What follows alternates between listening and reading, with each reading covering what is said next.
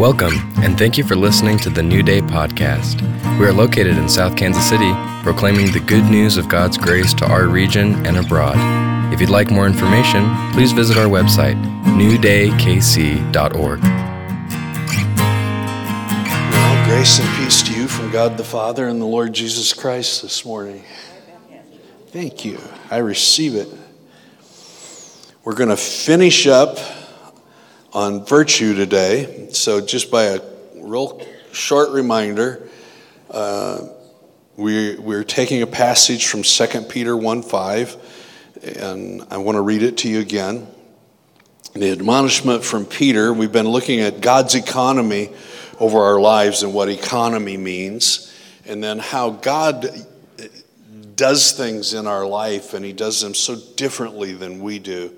Um, most of us get stuck with adding and subtracting, but it says in 2 Peter verse, uh, chapter 1, verse 1, that grace and peace gets multiplied to us in the knowledge of Jesus Christ. That's an amazing thing. That, and then later, and this is the verse that we're looking at, which is it's, it's not taught as as important as it was in the early church.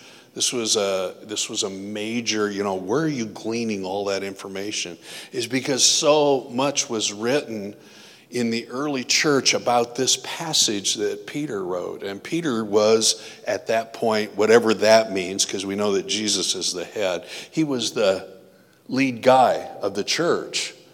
And he was looked to for such strength. And Peter was the little rock that, that Jesus proclamation to him over what he would do in his life and how he would lead, everybody knew those stories. So everybody followed him and followed his teachings very carefully, and the letters that he wrote to the church were extremely important. So, as they studied it, and the early church fathers studied it in the first few centuries of the church, this passage of scripture was really important because the church had very little power. It had no governmental authority. Um, even where it went to you know heathen lands, the heathen had had authority, and the Roman government at that point in time was persecuting all believers and putting them many of them to death. We know uh, from the stories of the martyrs. So let me read this passage of scripture that was. Uh, what the biblical term for it is what was exegeted in the early church. Um, 2 Peter 1 5, he says, But also for this very reason, giving all diligence, add to your faith virtue. So faith is what we believe. And Peter said, You're believing, that's good. Uh, James uh, said it in a different way. He said, You believe? He said, Devils believe and tremble. So Peter's putting it here is we don't understand how important the very fact of believing is. So if you believe, add to your faith virtue. To virtue, knowledge, to knowledge, self control, to self control, perseverance, to perseverance, godliness, to godliness, brotherly kindness, and to brotherly kindness, love. For if these things are yours and abound, you will be neither barren nor unfruitful in the knowledge of our Lord Jesus Christ. Um, most Christians today try to love people without ever adding any of those other things in their life. And they're actually a progression. Now, remember, this is about economy. They build one thing upon another. And so we've been looking at what's the first thing you're supposed to add, which is virtue, and most people don't understand what that name or what the word even implies or means because it's taken on meanings today that are quite different than it meant back then, though it meant some of those things. Because in the Greek, this is both a uh, masculine and feminine word. It's not one or the other. In Greek, they have, they have that. It, it included both. So when we think of virtue, we normally go back to the Proverbs and think about what Solomon said, and we go to Proverbs 31, which is about the virtuous wife.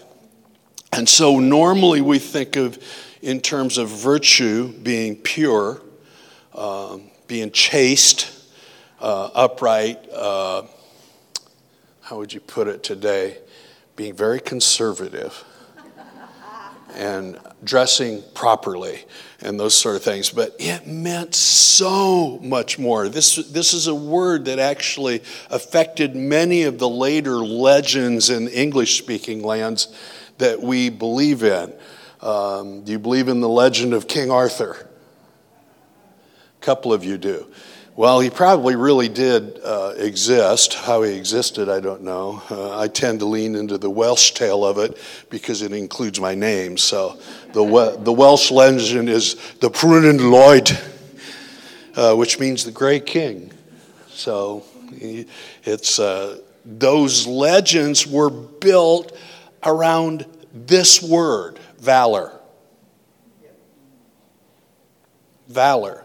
That's what virtue actually meant. Now, if I say to you, add to your faith valor, what does that mean to you? Strength, courage,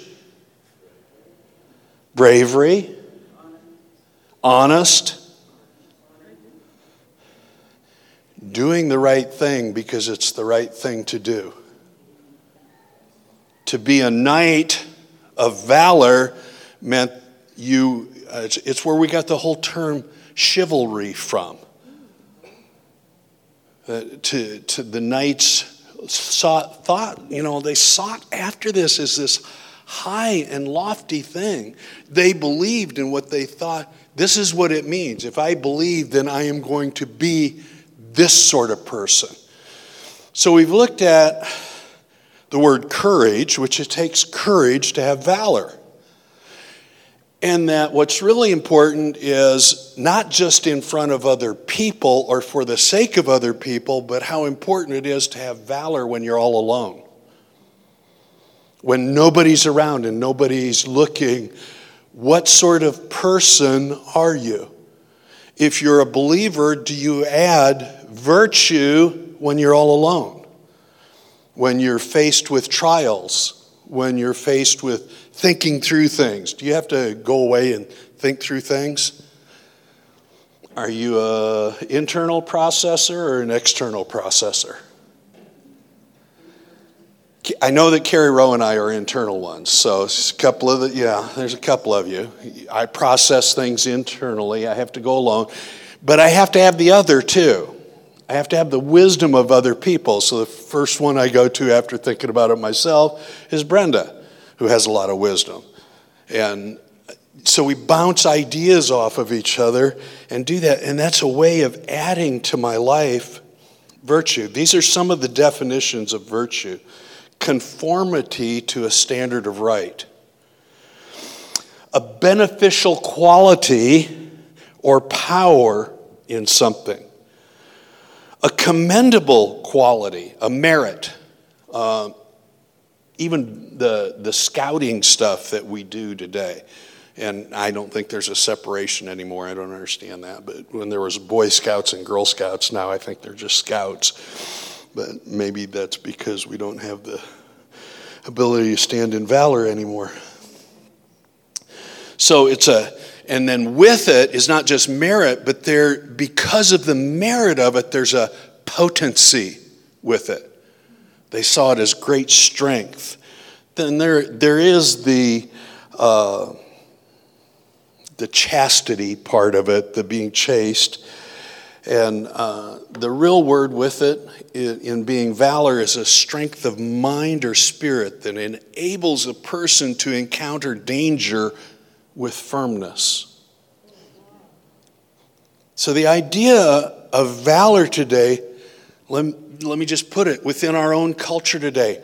How important is it that we today, as believers, add to our faith valor?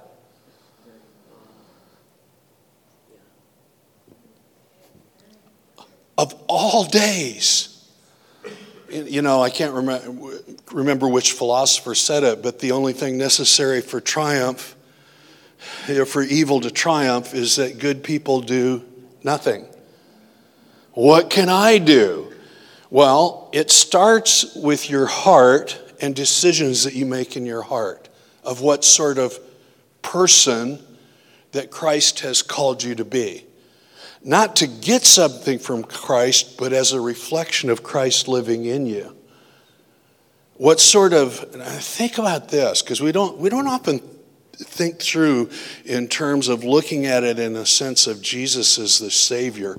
How much valor did he have?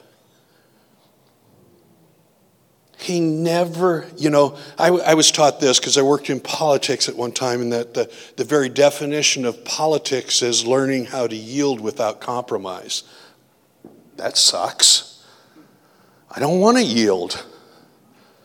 And I certainly don't want to compromise to yield, but that just stinks when you think about it. That's not, you know, where Jesus never, ever compromised who he was as both, you have to think through this, he didn't compromise himself as both the Son of God, but he also didn't as the Son of Man.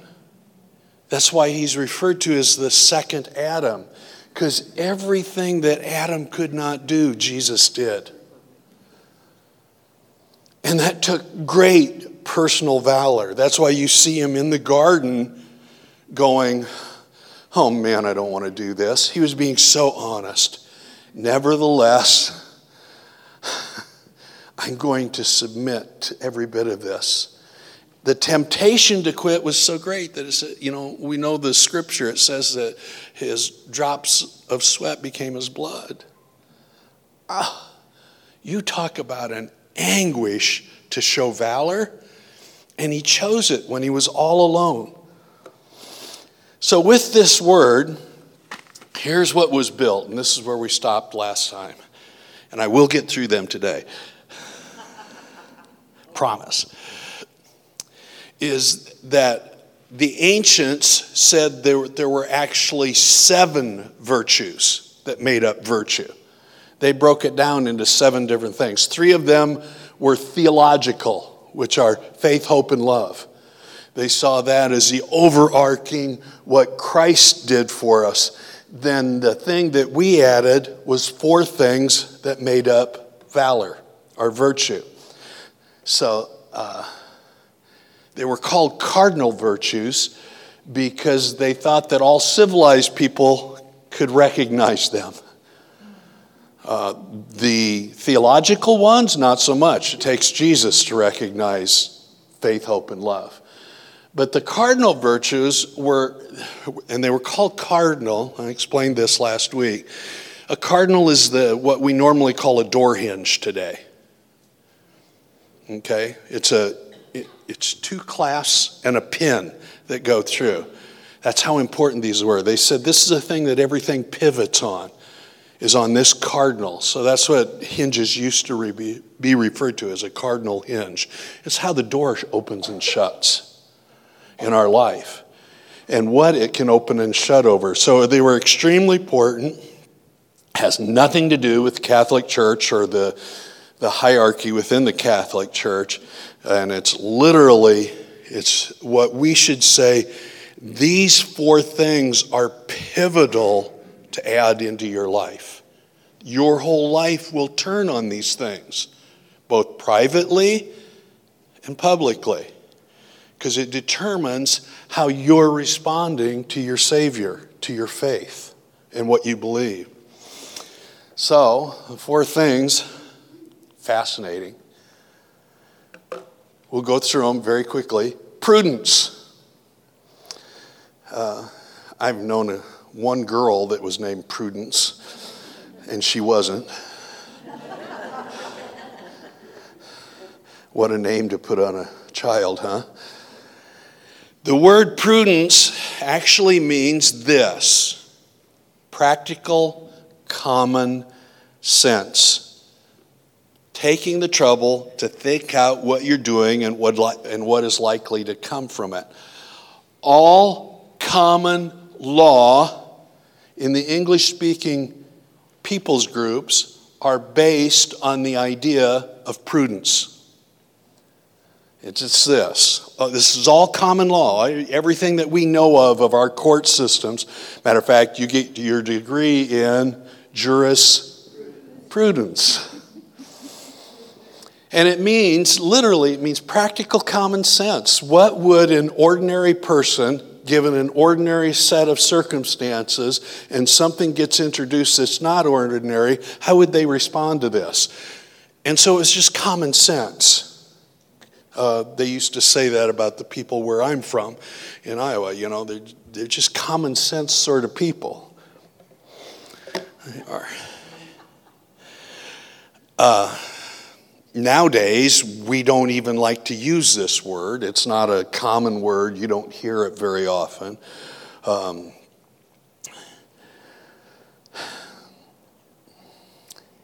many Christians today have this that as, uh, as provided that you are good, it doesn't matter if you're a fool.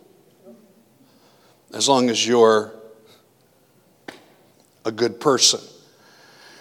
Prudence implies something else. Prudence implies you have taught yourself and learned how to think in wisdom and do practical things.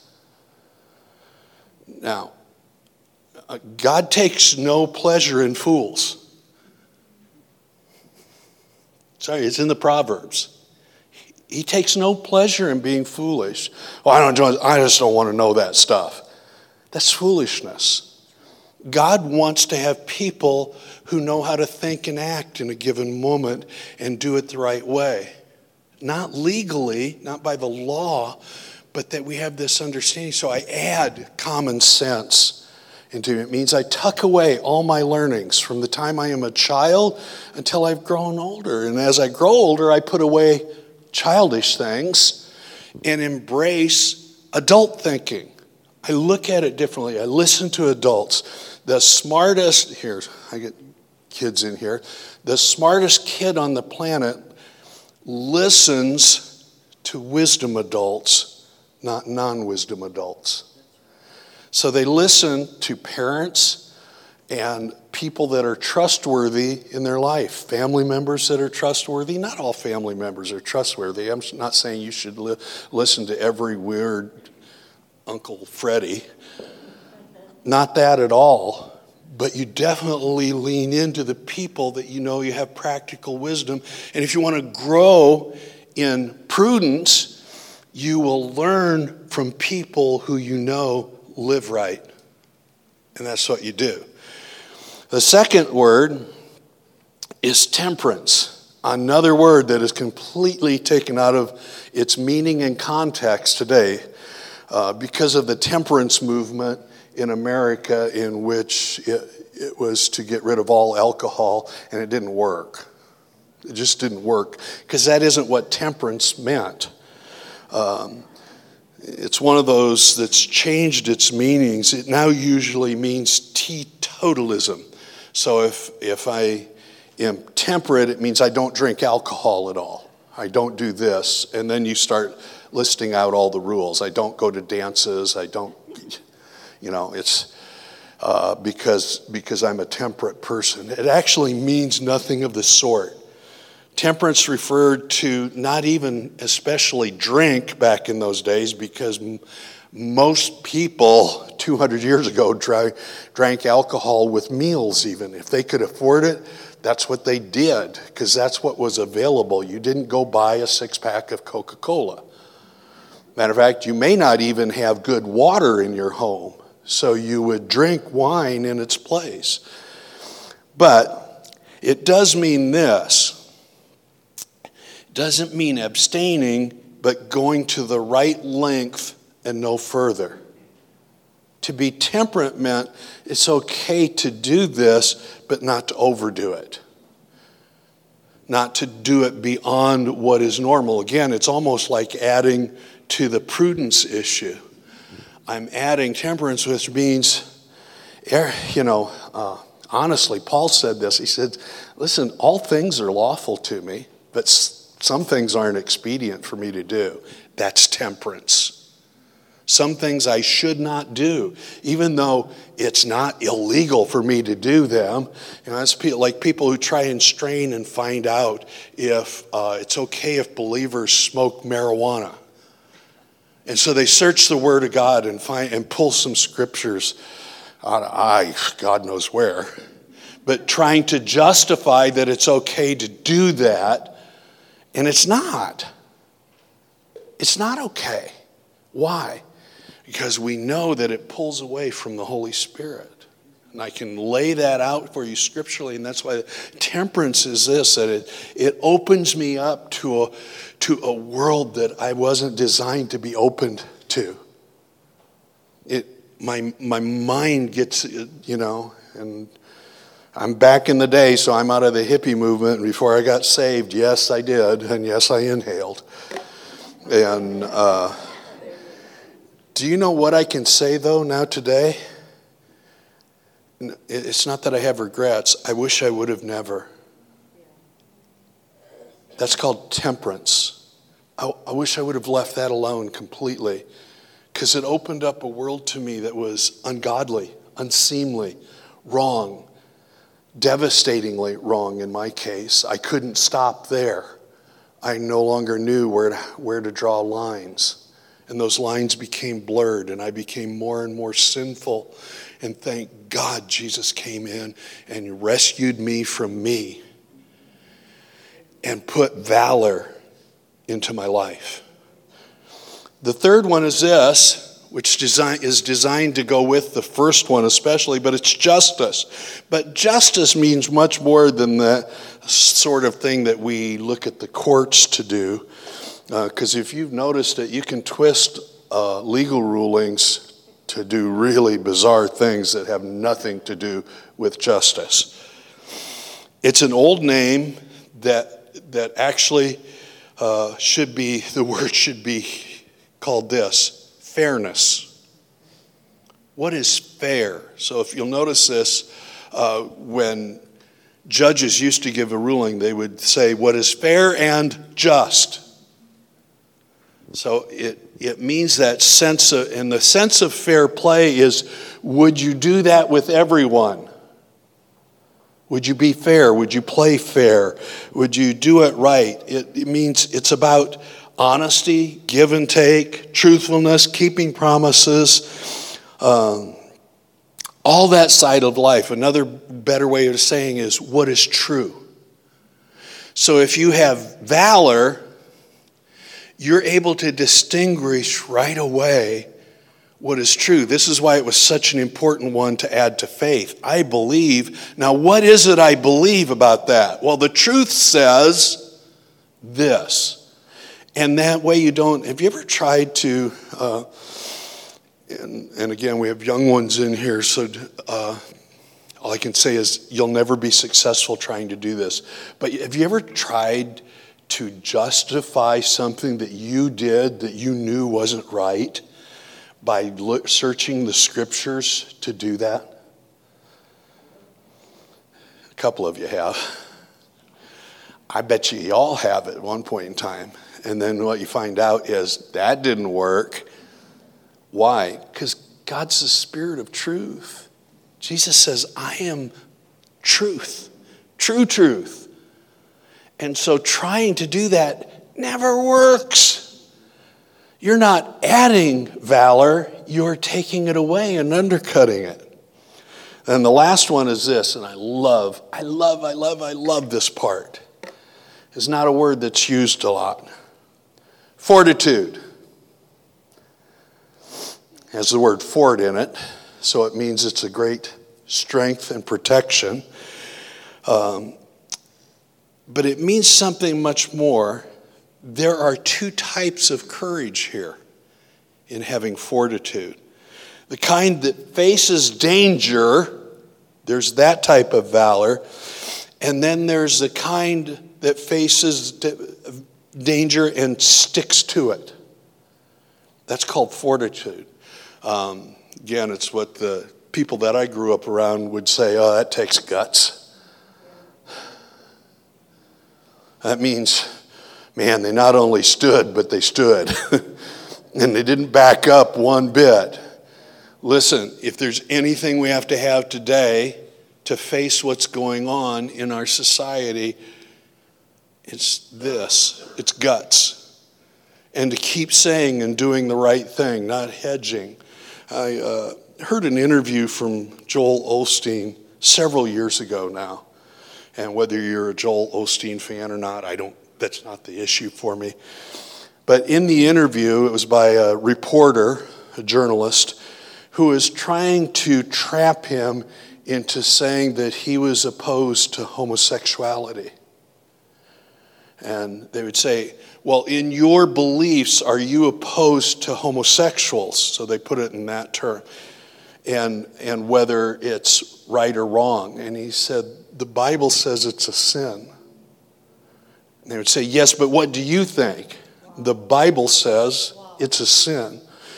And they kept trying to get him to say, what it was from him. And what he kept doing is going back to the word. It took such, I was going, that's fortitude, buddy. Because he stood on what the Word of God says, not putting anybody down, not saying, I can't love those people or they're going to hell. He didn't you do any of that, not one bit of it. He just kept going, the Bible says it's a sin. And then he, he did say this he says, There's lots of things that the Bible says are sin. And so he put it in that same camp. They couldn't trap him. That man had valor. That man does have valor. I'll just say, say that about him. It's not a simple action of the flesh, or at that moment in time, I choose to do something. When I embrace this and these four things, then virtue reflects who I am as the new person in Christ. That's what valor does. If I'm a person of valor, I am reflecting Christ in me, the hope of glory. Not a religious term, but a very needful term in what sort of person we are. And then you find out and what he says at the end of 1 Peter if you have these things, you're not going to stumble. What he's, at, what he's saying then is you're going to mature. You're going to grow up in God, which is so important. I have seen in my day, I've addressed kids so much today, it's probably because my granddaughters are here. Um, I have watched children stand in great maturity as they went to school and went, No, I, I'm, I can't do that. And they had such strength of courage and I've seen people in the church have that. I've seen people in my family have that. I've seen loved ones and good friends have that. When that's yours, nobody can take it. They can tell you it's wrong, but they can't take it from you. Nobody can take what is yours in Christ, and that's how we mature. So when I keep doing this, I just keep adding levels of maturity in my thinking about who I am in my faith. So I have, and this wasn't original from me, but I have this, this old adage, this old saying, uh, because this is really more than a few actions. There, it's a certain type of conduct that reflects Jesus in my life. Um, so I'll close with this. Have you noticed that uh, that since you were young, since you were whatever age you were, that you have habitual ways of doing things. You have some that you're not even aware of. Those are idiosyncratic behaviors that can come out of strongholds, actually, and aren't necessarily good. But have you noticed by nature that we tend to develop certain patterns of how we like to grow? This is how you can do it. I've got a little saying to give you over this word valor. It has to first be a thought. And if you will sow a thought, you will reap an act, because actions always follow thoughts. If you sow an act, you will reap a habit. If you keep doing the same thing over and over and over again, it becomes a habit in your life. So that's why, do you have to pray every morning? No, you get to. You don't have to. But if you start sowing that in your life, even if it's a quick prayer before you get to school or work, it says, Oh God, sometimes it's, Oh God, help me get through this day.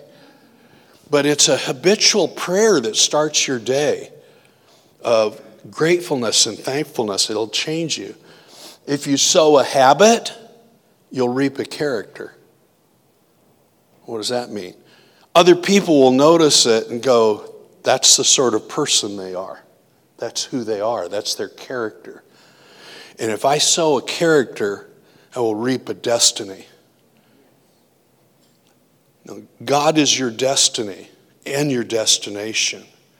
But when you do what this says, it says at the end of Peter, here's God's economy, you won't stumble. Um, I don't measure anymore how many times I stumble a day. I used to. I don't think in those kind of terms anymore because of understanding the grace of God.